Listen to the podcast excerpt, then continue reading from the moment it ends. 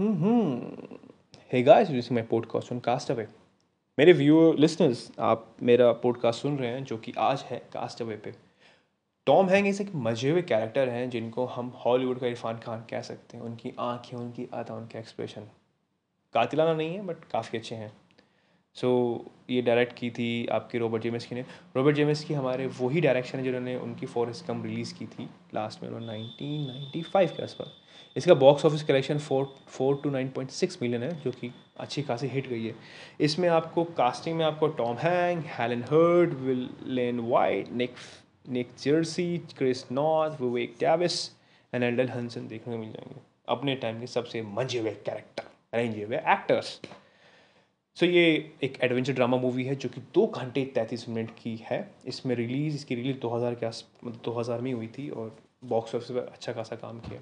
खैर रहा मूवी की बात बात करते हैं। चक नोलन जो मेन कैरेक्टर है उसको टॉम हैंक ने प्ले किया है। सो so, चक एक फेडेक्स कंपनी का सेल्स एग्जीक्यूटिव होता है जिसका काम होता है सेल्स को देखते रहना उसका मतलब उसकी निगरानी करना।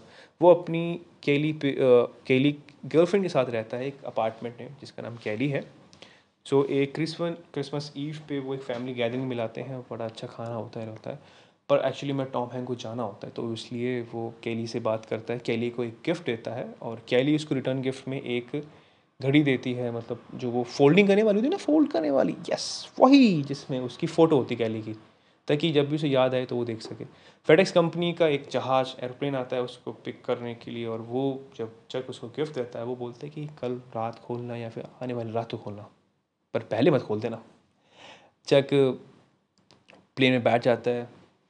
फॉर मिस फॉर्चून या मतलब अनफॉर्चुनेटली जहाज़ डूब जाता है जिसमें काफ़ी सारे लोग मर जाते हैं। तीन आई थिंक दो तीन पायलट होते हैं उसमें दो चक होता है। सो so, चक मलेशिया जाना होता है बट वो एक्चुअली बीच उसमें वो उसका एक्सीडेंट हो जाता है। सो so, वो एक डेजर्टेड आइसलैंड में फंस जाता है। डेजर्टेड आइसलैंड में वो अपने आप को सर्वाइव करने के लिए काफ़ी कुछ करता है और वो सारी चीज़ गैदरिंग होकर इकट्ठा करता है जो उसको मिलती है उसके आइलैंड के। और उसके जो मतलब टॉपिक पे उसको जो मिल सकती है। फेड ऐसी कुछ चीज़ें होती हैं जो बह के आ चुकी हैं, जिसमें उसे कोरियर में काफ़ी कुछ चीज़ें मिल जाती हैं। सो वो उसका यूज़ करता है अपने को सर्वाइव कराने के लिए। वहाँ पर उसको एक वॉलीबॉल मिलती है, जिसको अपना दोस्त विल्सन बनाता है फॉर मतलब वो ताकि बोर ना हो सके। चार साल ऐसे लेकर जाते हैं, वो एक मंझा हुआ फिशरमैन हो चुका है, एक अच्छी, उसे पानी इकट्ठा करना आता है, वो हर चीज़ से जीत सकता है, कर सकता है। पर एक दिन चार साल के बाद, कंप्लीट होने के बाद उसके पास एक एक डोर सा, एक मतलब लोहे का डोर आता है। मतलब विंडो हो, एक टाइप की विंडो गेट होता है, जो लोहे का होता है। वो अपना दिमाग यूज़ करके एक लकड़ियों की सहायता से एक मतलब जहा मतलब छोटा सा वो बनाता है, जिसको वो पार कर सके समुद्र को। क्योंकि उसने कई बार, जितनी बार उसने कोशिश किया है हमेशा टाइड उसका रास्ता रोक देती थी, बेचारा, चक। खैर वो उसका यूज़ करता है उसका उपयोग करते वो उसे बाहर लेकर जाता है उसको बहुत ज़्यादा खुशी होती है। अब यहाँ से उसका सफ़र स्टार्ट होता है। वो बहुत लंबा सफ़र होता है वो करते करते करते आ, मतलब बट विल्सन उसका दोस्त भी चला जाता है पानी के भाव में आते आते फ़िश पकड़ता है वहाँ पर वो सारी कुछ चीज़ें करता है वो आगे बढ़ता रहता है हर एक चीज़ सीखता रहता है। धीरे धीरे करते करते एक टाइम जब वो मर रहा होता है तो उसको एक जहाज़ बचाता है। चार साल बीत चुके हैं, अब वो जहाज़ से आ चुका है और अपने आप को सेफ़ मतलब महसूस करता है, वो अच्छा खासा मतलब वेल ग्रो दिखाते हैं उसको सीन के अंदर हमें। अब वो फेडेक्स के मेन मैन एक रूम में होटल में आता है, जहाँ पर उसे पता लगता है कि उसकी कैली जो गर्लफ्रेंड थी, उसकी शादी हो चुकी है। कसम मतलब बहुत बुरा लगा। मूवी आगे बढ़ती है जब कैली से मिलने आता है, दोनों बड़े अच्छी तरह कॉम्प्रोमाइज़ करते हैं इंटीमेट सीन्स होते हैं, बहुत अच्छे रोमांटिक सीन्स होते हैं। चेक एक बात रिवील करता है यहाँ पर मतलब मोटिवेशन है बट है। वो चार साल वहाँ रहा, उसने चार साल अपनी ज़िंदगी के एफर्ट दिए और वो सीन में हमें दिखाया भी जाता है कि वो किस तरह उसकी जो तस्वीर थी उसको देखता था, उसके लिए ज़िंदा रहता था। पर उसे but end of the day से कुछ मिलता नहीं है। मतलब खेली जा चुकी है और उसकी ज़िंदगी चार साल जा चुके हैं। किसी का टाइम जाना बहुत बुरा होता है।